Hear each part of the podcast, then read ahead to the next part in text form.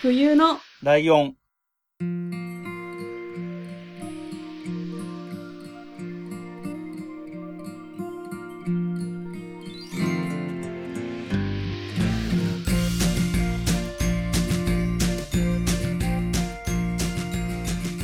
この番組は山梨県出身以外共通点のない二人がそれぞれ好きなことを話す番組です。冬のライオン第73回椿ライドウです。真冬です。よろしくお願いします。しくお願いします。えー年もだいぶ押し迫ってきましたね。本当ですね。12あっ月という間2。週目？だから、まあ、あと、はい。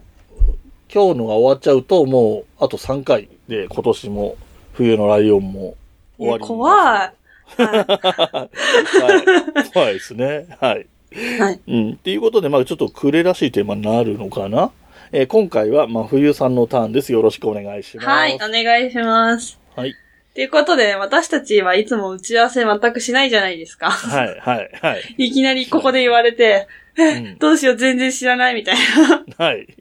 ことになったりするわけじゃないですか。であそうですね。今回は珍しく、ちょっとだけ打ち合わせをした回です。うんそうですね。で、えっ、と、去年同様、ベストバイっていううん。テーマをね、去年お便りでいただいて、うん。去年はあんまなかったんですけど、そういえば、今年はですね。あの、ベストバイっていうお便り去年くれたの、マーヤさんですね。そうですね、はい。うん、そうかそうか。そこと繋がったんだね。ちょうど。そうですね。で、いいいいタイミングでゲスト来ていただいたかもしれない。ね。で はいえっと、で、話をし、今年どうしますって話をした時に、ライドウさんはそんなにいないっていうことなので、私が主に喋ります。そうですね。はいだからまあだ、そういう意味で、えっ、と、真冬さんのターンっていう感じですね。そうですね。はいえっと、私、去年の12月に初めて引っ越しをしたので、ああ、いろいろ買いましただかだからか。それいっぱい買うわ。買い物いっぱいした年だったんで、うん。えっと、今回、主に家電の話をしたくって、うん。まあ、いろいろ買いました。はい。で、一番良かったなって思うことが、うん。えっと、ホームベーカリーを買いまして、すごいとこ行ったな、いきなり。はい。まあ、いろいろ、まあ、買うのはあると思うんですけど、あんまり、どの家庭にもあるって言ってるのを紹介してもなと思ったので、まあまあね、そうね、そうね。はい。まあ、いいのも別に買ってないんで、他は。ああ。はいで、ホームベーカリーを買った理由は、とにかく、うん焼きたてのパンが食べたいっていう、ただそれだけの一心で購入しました。で、あの、家電量販店とか行ったんですけど、うん。高くって、うんうんうんうん。1万とか2万とか平気でして、うん。結構諦めてたんですけど、うん。えっ、と、楽天市場で、うん。えっ、と、見つけて、白、白かっていうとこのホームベーカリーを私は買いました。はい。えっ、と、値段は8900円ぐらいかな。ああ、なん、なんとか一万だからまあ、相場よりはちょっと安かったうんんですけど、で、色が、なんかホームベーカリーって白ってイメージありません？うん。ある。なんかそれがちょっとダセーなと思ってて。で、なんか、でもそこの白かはブラウンがあって。ブラウンって言ってもなんか結構焦げちゃうみたいな。で、それがおしゃれだったので、買いました。1斤から2斤焼けます。うん。4時間半とかではい焼けるんですけど、うん。タイマーがあるんで、夜寝る前にセットして、朝焼きたて食べれるっていう、もう最高の人生って感じなんですけど。はい。えーっと、なんか、やっぱ市販のパンってうん。美味しいけど、うん。なんかいろいろ気になるじゃないですか。糖質多いかなあとか。けど自分でやるんで、おからパウダー入れたり、全粒粉。ってい。う粉を入れたりして、うん。手作りだからこそ、こう、まあ気持ちですけど、うん。カカロリーとか糖質とかを落とせればいいなと思って書いて、もう本当にありがとう、ホームベーカリーっていう感じです。えー、じゃあ、あえっ、と、ずっとそれから、まあ、毎日じゃないかもしれないけど、続けて使ってそうですね。朝時間がある時とかは、ゆっくり食べれるように夜からセットしたりとかしてまあす。そうかそうか。明日朝ゆっくりできるなっていう時に夜セットしてっていうこと。そうですね。やっぱ焼きたてが美味しいんで、取っとくのはあんまりなもっんですよね。たいないね。そうだよね。はい。うん。で、でもとにかく美味しい。そ それだけで食べれるし、うんうん。なんかちょっとあの、安いパンには戻れないなっていうへえ。感じになってます。かなり生活の質が向上しました。おー、いいね。はい。そうなんだ。っていうのが割と簡単なんだ。そんな難しく簡単です。粉入れて、ピッてやるだけ。うん。なるほど。なんか、はい多分普通に買うより安くできると思います。ああ、なるほどね。うん。うんはい。二つ目いきます。はい。二つ目は、あの、購入したって言ったらわ違うのかもしれないんですけど、うん。ウォーターサーバーを導入しまして、おー、すげえな。はい。今までは、あの、イロハスを箱で買ってたんですよ。おー。で、箱で買うと何がいいって、ラベルがついてないイロハスって今あるの知ってます？あ、知らない。あ、そうなんだ。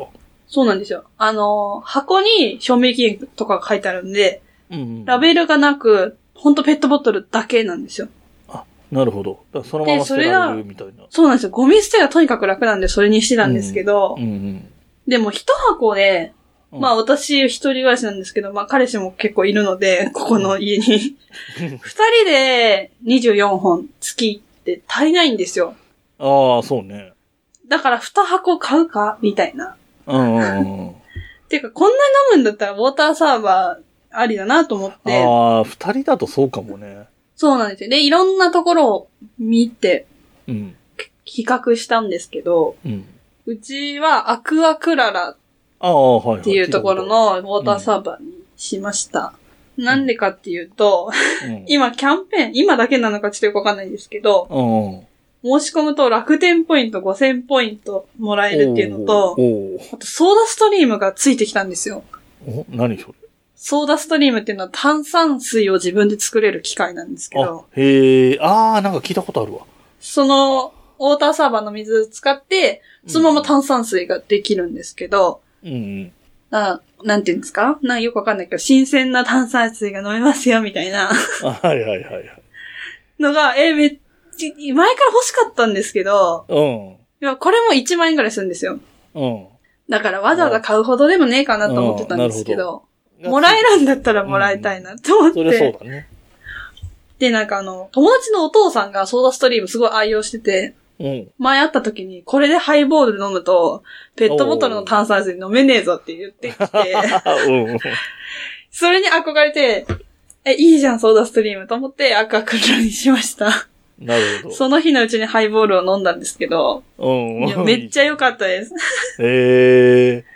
で、あとアクアクララのいいところはあるんですけど、うんうん。えっ、と、新しい水を、まあ、購入するじゃないですか。はいはいはい月2本とか、そんぐらい。うん。そうすると、空のボトルを回収してくれるんですよ。うんうんうん。あ、ので、ゴミを捨てるし、うん。あ、心配そうねが全くない。それって、アクアクララ独特のサービスなの？その、空きと容器を。へえ。多分、そうですね。あの、他の、うんうん。あの、ウォーターサーバーのところって、うん。ヤマト運輸とか佐川急便とかで来るんですよ。ああ、なるほど。あ、だからそっか、回収しないわな、そりゃ。そうです。なので多うん分ボトル、ボトルは捨てると思います。多分、自分で。うんうんうん。なんですけど、その、アクアクララだと、アクアクララの人が家まで届けてくれるんですよ。うんうんそれで、えっ、と、返せる。うん。のでもああ、いいね。うん。ペットボトルを捨てることすらめんどくさかった私にとっては本当にありがとうっていうなるほど。感じで。あとは、他のウォーターサーバーは、うん月に2本は買ってくださいねって言うん。ったり、うん1本以上は買ってくださいってなるので、もし使わないとどんどんふこう溜まってくんですよ。ああ。飲み切らないとるほど。うんうんうん。なんですけど、アクアクララはノルマがないので、はいはいはい。月に何回飲まなきゃみたいな、そういう切迫した感じもないので、なくなったうんらじゃあ買いますっていう感じなんで、ああ、いいね、それも。それが決め手でした。ウォーターサーバーのタンクはちょっと多めに家にあるとね、なんかほら、あのーなんかこう震災とかそういうのがあってさ、水がっそうですね。ていう時に、ね、お風呂とかトイレの水とかにも使えたりとかもあるから、うんうん。ね、まふさんち部屋が、あの、一人暮らしとは思えないぐらい広いから、多少ね、スペースあるから、ちょっとストック多めにあっても。そうですね。あの、初回は、1本の料金で3本くれるんですよ。あ、なるほど、なるほど。はい。なのでいいね今水だらけだね。そうなんですよ。へえ で、使ってみて、うん。思ったことは、うん。ちょっと残念なとこがあって、うん。常温の水が飲めないっていうことなんですよ。ああ、そうか、冷やしてくれちゃうからね、ウォーターサーバー。冷やしたか、熱湯しか出ないんあとうでお、湯だよね。ああ。まあ、混ぜて飲むとか。なるほど。冷たすぎて冬とかは、ちょっと置いといたりしないと飲めないっていうのが、うーんと思って。なるほどね。なんかコンセント抜いちゃうと、その綺麗にしとく循環みたいなのが止まっちゃうから抜かないでくださいって言われたんですよ。よ。そうね。なので、まあそうね。常温お湯ちょっとの水を飲んでね。足すっていうのが一番いいかもしれない。それがちょっとめんどくさいかなっていうのと、うん。えっと、実はこれ今月から私導入しまして、ああ。電気代がどのくらいかかるかっていうのがまだわかんないんですよ。ああ、そうね。それがちょっと今不安だなっていう感じ。でもペットボトル買うのに比べたら相当安くなってるはずだから、電気代がね、多少かかってもうん、そうですね。多分いける。まあ、お湯がすぐ出るっていうのもすごい嬉しいんですけど、ああったかい飲み物すぐ飲める。それ考えるとまあ、あいいかなっていうーなる感じ。ほど。僕よりで全然いいいい生活をしてるね。僕は最近あれ買いましたよ。あの、どうですか？冷蔵庫にはしまうさ、麦茶とかの、はい。こう、何？ポットみたいなのあるじゃん。ポットっていうか、入れ物、はいはい容器。ああいうので、あの、浄水機能がついてるやつ。え、ブリタですか？あ、そうそうそうそうああ、私もそれ昔買ってた。あ、本当。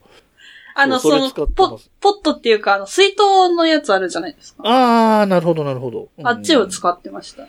僕使ってるやつは、その、すよね容器自体が2リットルで、その、浄水されたのが使える状態になってるのが2リッそのうちの1リットルかな？うんうん。みたいな感じのやつなんだけど。あれでもやっぱりまあペ、ペットボトルのゴミが出ないっていう意味ではね、うん。いい、いいけど、やっぱり冷蔵庫に入れてくか、入れとくから結局冷たい水を飲むんですけど。やっぱそれは、避けられない運命なんですね避けられないと思う。で、お湯の方も今別に何もないから、あれ買おうと思ってた。ティファールの、ああ、はいはい。電気ポットみたいのを買おうかなって思ってる時に、もうなんかその辺すすべてを超越した感じのものが紹介されてちょっと面白かったです。確かに。でも、そうですね。一人だと厳しいですよね。やっぱノルマがもしあるとこだと、ああ、そうね。溜まっちゃうっていう話を聞いたことがあるんで、溜まっちゃうの嫌だね。そうなんですよ。ねだって溜まっちゃうってのは要するにいらないもの、いらないものにお金出してるってことだからね。そうなんですよ。結果的に無駄遣いだよね、そうなっちゃう。でも今私が使ってるのは12リットルなんですよ。うんうん1個のタンクが。うん。うんで、7、なんかスリムみたいなのがあって、7リットルっていうのもあるんで、うん。うん。もし、ね、ああ、そういう調整もできるのか。はいやっぱいいね。いいですいいいい買い物した感じするわ。はい。本当に。まあ、こっから使っていくんで、もしすごい嫌だったら、やっぱりやめましたって言うかもしれないんですけど、まあね。そんな感じでございます。はい。で、えっ、と、もう一個家電を言います。うん家電というか、えっ、と、焼肉プレート買いまして、おおはい。えっと、フライパンで焼肉してたんですけど、フライパンっていうか、なんて言うんですか、あの、卓上の IH で、ああ、はいはい。こう、こたつで、うん。フライパンでやってたんですけど、やっぱり油がすごくって、ああ、そうね。はいはいはい。最近本当になんか、胃もたれがひどくて、あの、これどうにかしたいなって思ってて、うん。やっぱ焼肉屋さんみたいに、網が一番なのかと思うけど、うハードル高いじゃないですか。。うんうんうん。っていうか、焼肉食べたいけど高いし、うん、うんみたいなことを思ってたんですけど、うん。その時に発見したのが焼肉プレートで、私が買ったのは山善っていうところのはいはい。X グリルっていうものを買いました。はい。えっ、と、煙が70%オフっていうのが売りでして、うん。ほんと卓上で2人ぐらいしか多分できないと思うんですけど、小さいので。うんうんうん。あの、私、今に換気扇がないんですよ。ああ、まあ、それは、まあ、そういうこともあるだろうな。なので、煙が、うんこう立ったらまあそうね、ずっと臭いみたいになるんですけど、本当に煙全然出なくって、ええ匂いもほぼなかったです。ああ、そう。すごいね、それはで。油も下にすごい、下にこう、うんなんていうんですか、水のトレイみたいなのを敷いといて、はいはいそこに落ちるんですけど、はい、うん。もう、すごい、すごかったです。油まみれになったんで、あ、これ、フライパンでやってたら全部取ってたんだな、体にと思うと。そうそうそうだね。確かに。買ってよかったなって。ステーキと焼肉両方焼けるんで。ああ。でもちょっと嫌なことがこれもあるんですけど、うん。あの、なんて言うんですかね、鉄板というか、その肉を置くところの網みたいなところが直接熱くなるんですよ。あ、はいはいはいはい。っていうことは、電極がそこについているので、あ、おおそういうことか。はいはいはい。丸洗いができないという。ああ、なるほど。まあ、避けて洗ってるんですけど、それがちょっとめんどくさいっていうああ、まあそうね。感じです。まあでも、背に腹は変えられず、うん。まあ買ってよかったなって思いました。でも良さそうだよね。まあそう多少苦労はあるけど、結構、プラスの方が全然多そう。その油のこととか。いや、いい、いいですよ、匂いのことめっちゃ。うん。はい。今、あへの、ー家にいなさいみたいな感じじゃないですか。あそうね。なので、家で気軽に焼肉ができるのは最高だあなと。そうね。それこそね、はい焼肉食べに行こうっていうのはなかなか難しいよね、今はね。いや、そうですよ。外に行くのはね。うん。うん、高いし。高いし。はい、そうねここまでなんかこう、食べ物系のものを言ってきました。あ、でそうか、キッチン周りとかね、はい。うんえっと、次はですね、うん。イヤホン買いました。おー。去年、ライドさんがイヤホンの話してたじゃないですか。うんした、した、した。で私、その時から言ってたんですけど、絶対に有線派だったんですよ。あはいはいはい。絶対直接に挿して、うん。あの、携帯に挿して、耳に挿してっていうのが良かったんですよ。なんでかっていうと、うんなくすので。はいはいはいはい。まあわかるよ。で、あとなんか、私なんか耳の形がおかしいのかよくわかんないんですけど、うん。落っこっちゃうんですよ、結構ポロポロ。うんうんうんなので、なくすっていうのと、あと充電するっていう行為がマジでめんどくさいっていう のがネックで結構したなかったんですけど、うん。うん。あの、でも今マスクしてるじゃないですか。はいはいはい。ああ、はい。そうすると線が邪魔だっていうことに気気づいて、おー、はいはいはい。こうなんか耳が忙しくなるっていうか、なんかどっちが上でどっちが下だっけってなるじゃないです耳か。周りがごちゃごちゃするみたいな。わかるそれがだるいなって思って、うん。で、このイヤホンはお母さんが買ってて、うんうん。で、すごいいいみたいな話聞いたんで、えー、じゃあ買うって言って同じやつを 色違いで買ったんですけど、うん。えっと、使ってみたら意外と私の耳でも落ちないっていうのを気づいて、うんうん。充電も結構持つんですよ。4時間とかで。うん。で、4時間って、え、そんなにじゃねって思うじゃないですか。うん。なんですけど、うん。ケース自体が充電されてるんですよ。あはいはいはいはい。なので、イヤホンは、まあ、充電切れても、ケースに入れると、うん。4回ぐらいフル充電されるので、うん。マックスだから16時間ぐらいはなるほどね。使えるのそうだで、ね。うん。ああ、これだったら私はね、充電めんどくさがりでもいけるなと思って。なるほど。はい。なんか、いいね。もう絶対嫌だって思ってたっていう ハードルの低さから考えるとすごい買ってよかったなと思いました。そういうことか。2000円ぐらいのやつを買ったんですああ、けど。結構安いね。はい。そっか。あの、じゃあ、どっかにリンクを貼っておきます。どこかしらに。おかしらに。はい。はい。へえ。はいうん。え、ライドウさんは変わらずですか？イヤホンは？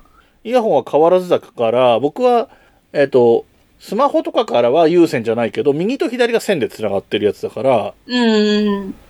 で、僕はマスクもするし、メガネもしてるので、耳周り耳ごちゃごちゃする。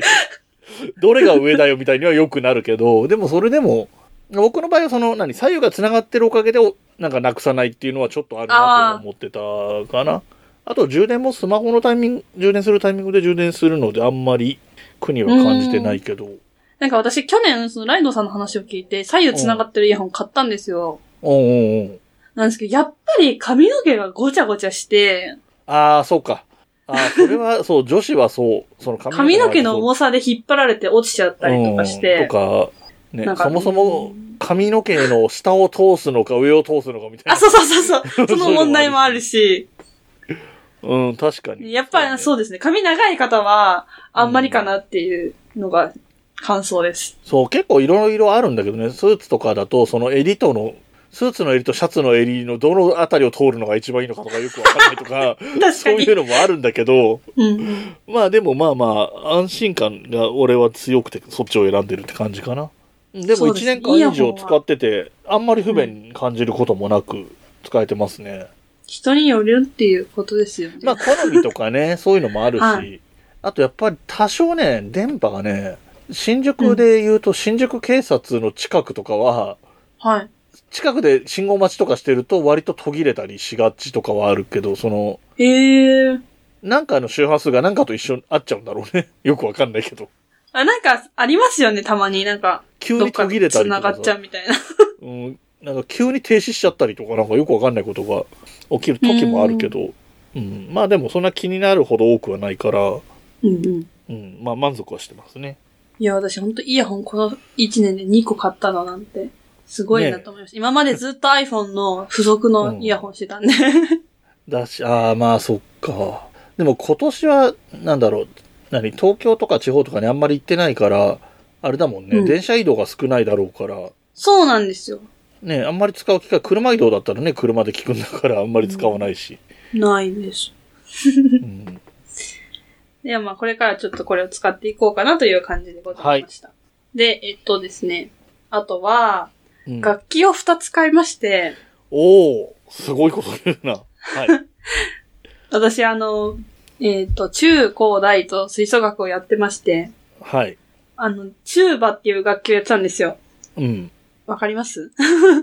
あの、金管系のトランペット系の楽器で一番でかいやつみたいなイメージ。そうです、そうです。それをやってたので、うん。自分の楽器っていうのはもちろん買えなかったんですよ、そんなでっそうだよかいもの。ね。うんうんで、えっと、でも、今は、その一般団体とかでやってないので、うん。すごい。いいいやつを買ってもしょうがないなと思って、うん。えっと、サウンドハウスっていうところが出てる、うん。プラスチックのチューバを買いました。へえ、そんなのあんだ。そうなんです。えっ、と、数年前にトランペットかなんか一番最初にプラスチックの楽器が出たんですけど、うん。えーチューバ無理無理みたいな感じだったんですよ、みんな。うん やっぱり使ってる、なんて言うんでしょう、管の長さとかがもう段違いなんで、うん。絶対できないでしょうと思ったら、できまして、なんへえ。数年前に。うん。えっと、値段が13万円。おおー まあ、高いじゃないですか。高いですね。けど、チューバの相場って60万から200万ぐらいまであるんですよ。まあまあ、そうだよね。なのでうん。えっ、と、私が、えー働いた最後のボーナスで買いました。えっと、重さが約6キロで、うん。金属製ですと、だいたい10キロ以上はあるからじゃないかなと思って、うん。めちゃめちゃ軽くて、びっくりして。へえ、ああ、まあ、プラスチックだからそうだよね。そうなんですよ。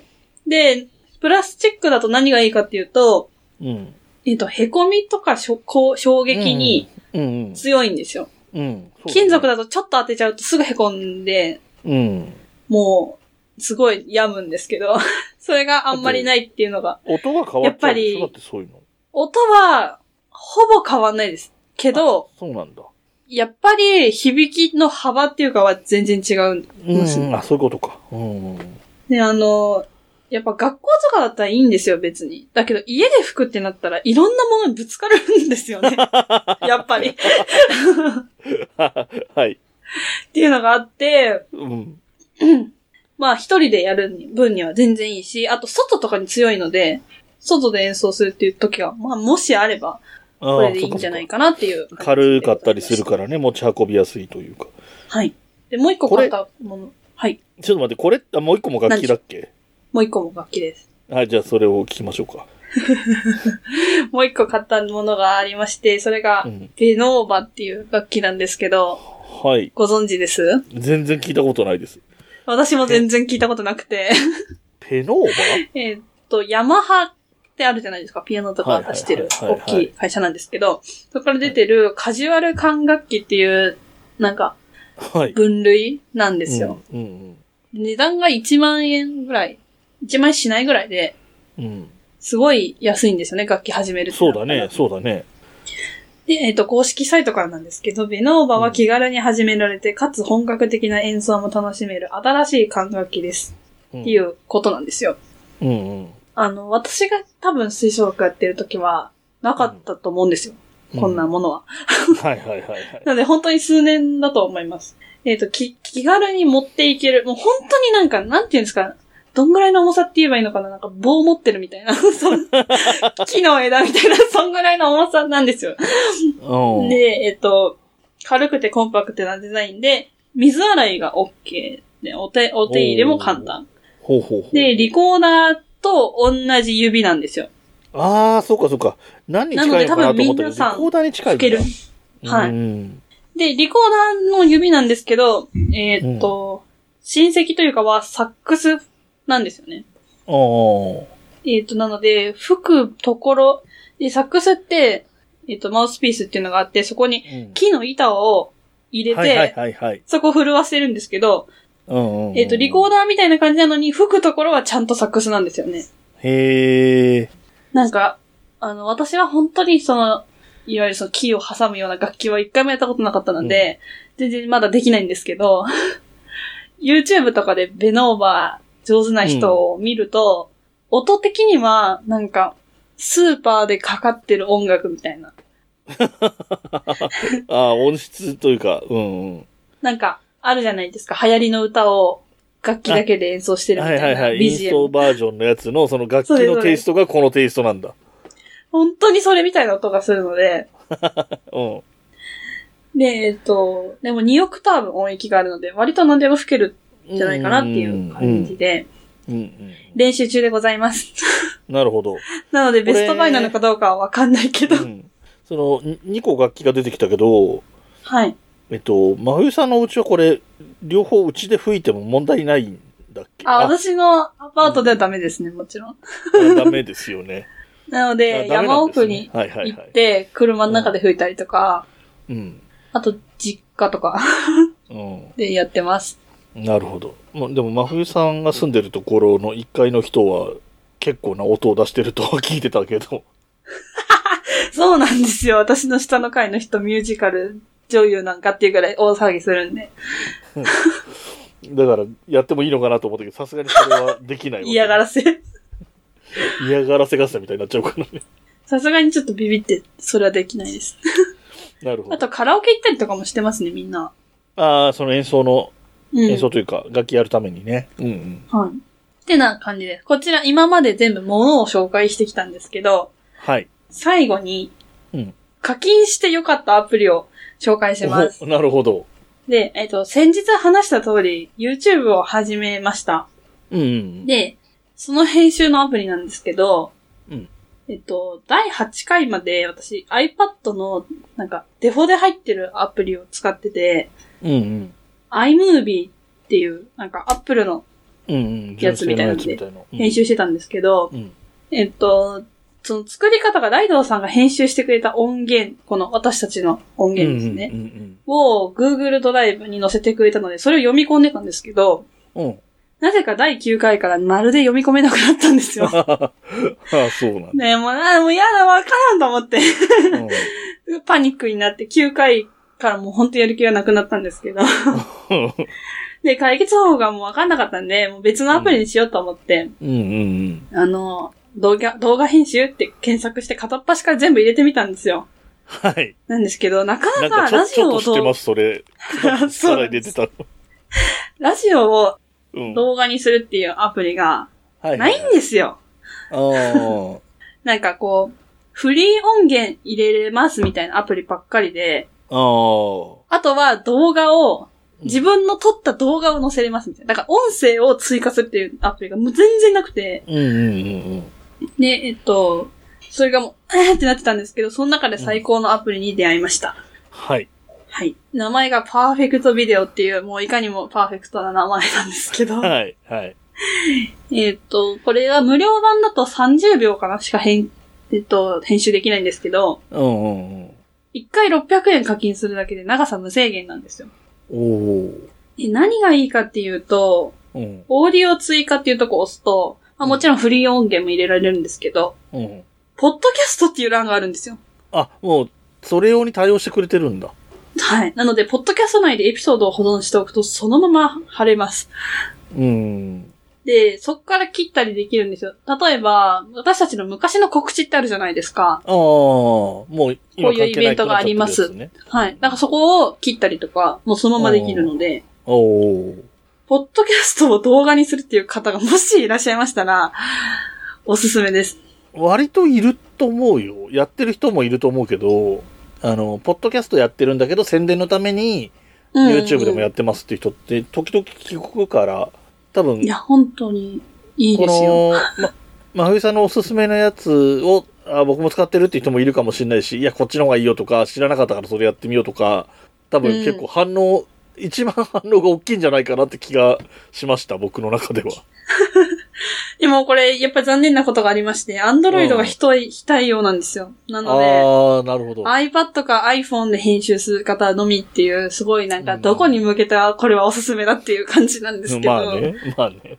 まあパソコンでやってる方とかもいる。うんだろうけどポッドキャストやってて YouTube に上げようとしてて、なおかつ iPhone ユーザーみたいなかなり限定的な。私のためのアプリかなと思いました。なるほどね。はい。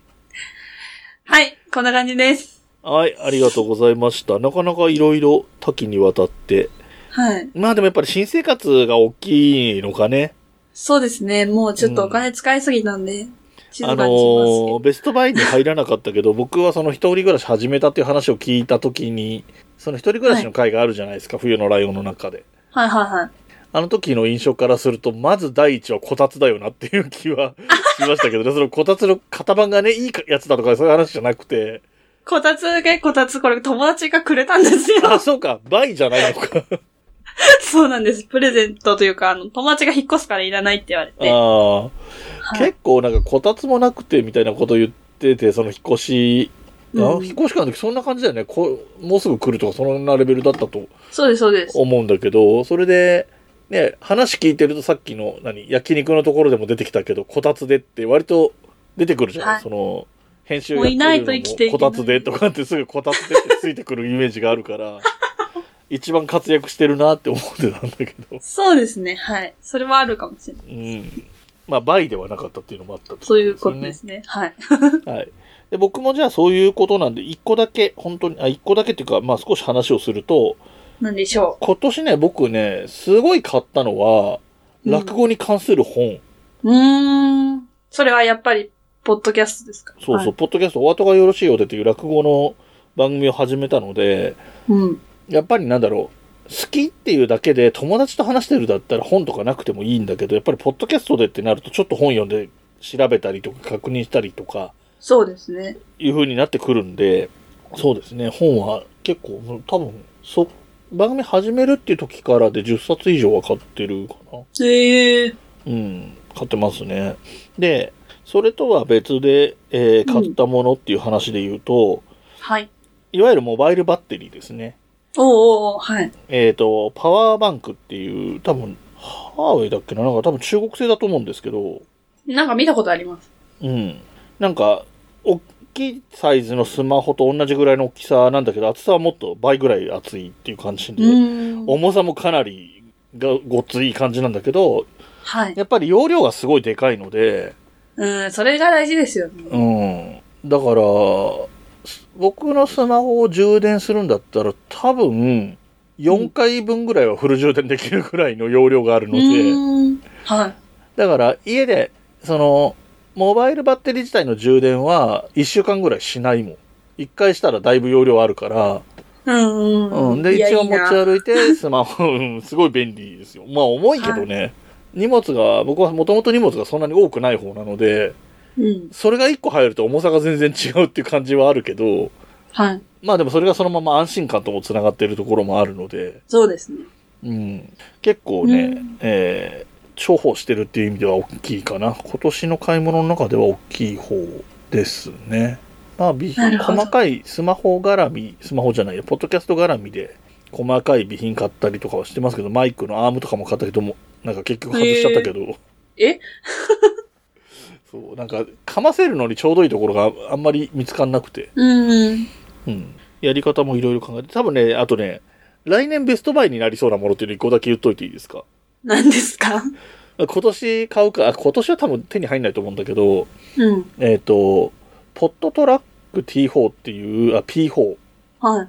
ポットトラック P4 っていう、えっ、と、録音機なんですよ。えっ、と、ボイスレコーダーはい。なんですけど、えっ、と、月刊まるレポートでその話してるんですけど、はい。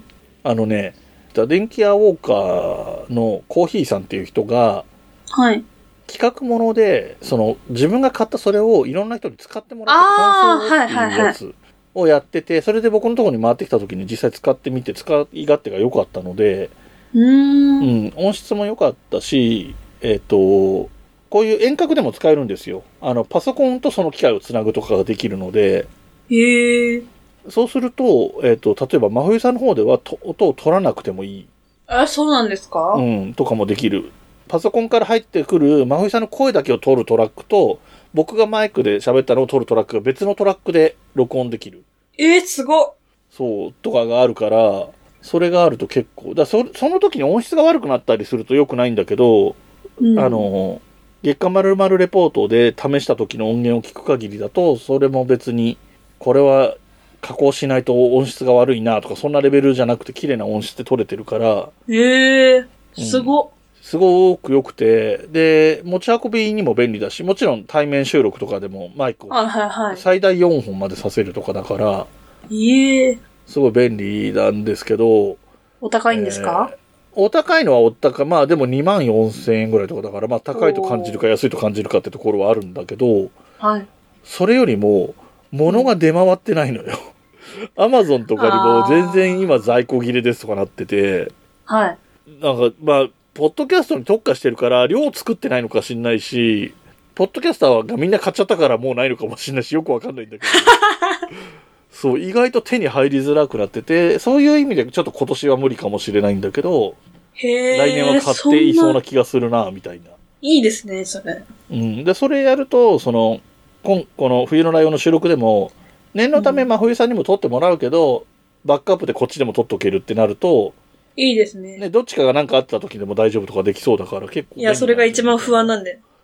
撮れてないは怖いよね。あのー僕は消しちゃうとか最近、あの、お後がよろしいよでの11月下関でまるっとなくなるっていう怖いやつやってるんで、泣いちゃう。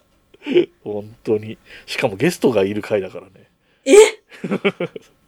ほら。3回出てもららったうちの1回なんだけど、私もゲストで出たやつ1個なんかなってましたからね。昔。全編まるっとなくなってま意外とあるね。そういう話よく聞くよね。あの、うちにもで、冬のライオンにも出てもらったラジオ寝台特急さんが、す。はい。兄弟のくだらない話をゲストに迎えた時の音源がまるっとなくなったっていうのもあったし。え、ほんとなんかひどい話ですよね。なんかそう、よりによってゲストがそうそうそうそこっていうね。意外とあるあるらしいです。そういうの。はい。はい。ということで、まあ僕は、紹介は、まあまあまあ、モバイルバッテリーと、その来年は多分、来年のベストバイの予告ということで、うん。うん。そんなお話にしてみました。ええはい。はい。それでは、えーと、年内レギュラー放送はこれが最後になるのかな？多分、来週、再来週ゲストをお迎えして、うん。最後はまあちょっとね、あの内容はともかく年末特番みたいな感じになると思うので、はい。本当に何でもない回っていう意味で言うと、これが最後かなという気がそうします、ですね。良いお年を案件ですね、これは。そうですね。まあ、まあはい多分、つことあるごとに、まだ言うと思いますけど、ひとまず良いお年をね。はい。はい。では、えー、来年に向けて、はいえーお便りをお送りいただきたいということで、お便り等の宛先などを、まあ、冬さんからお願いします。はい。皆さんのぜひベストバイも教えてください。そんなメールアドレスは、huyunolion.gmail.com です。ツイッターのアカウントは、fuyunolion アンダーバー。ハッシュタグはすべてひらがなで冬来でお願いします。あとはもうお便りフォームからのメッセージとか、YouTube の登録とか、いろいろ、あとあとグッズのね、見ていただいたりとか、いろいろよろしくお願いします。はい。えーこの番組の楽曲提供はカメレオンスタジオ、エンディング曲はハルさんで、ハッピーターン。はいそれ。ではまた次回、ごきげんよう。ごきげんよう。部屋に一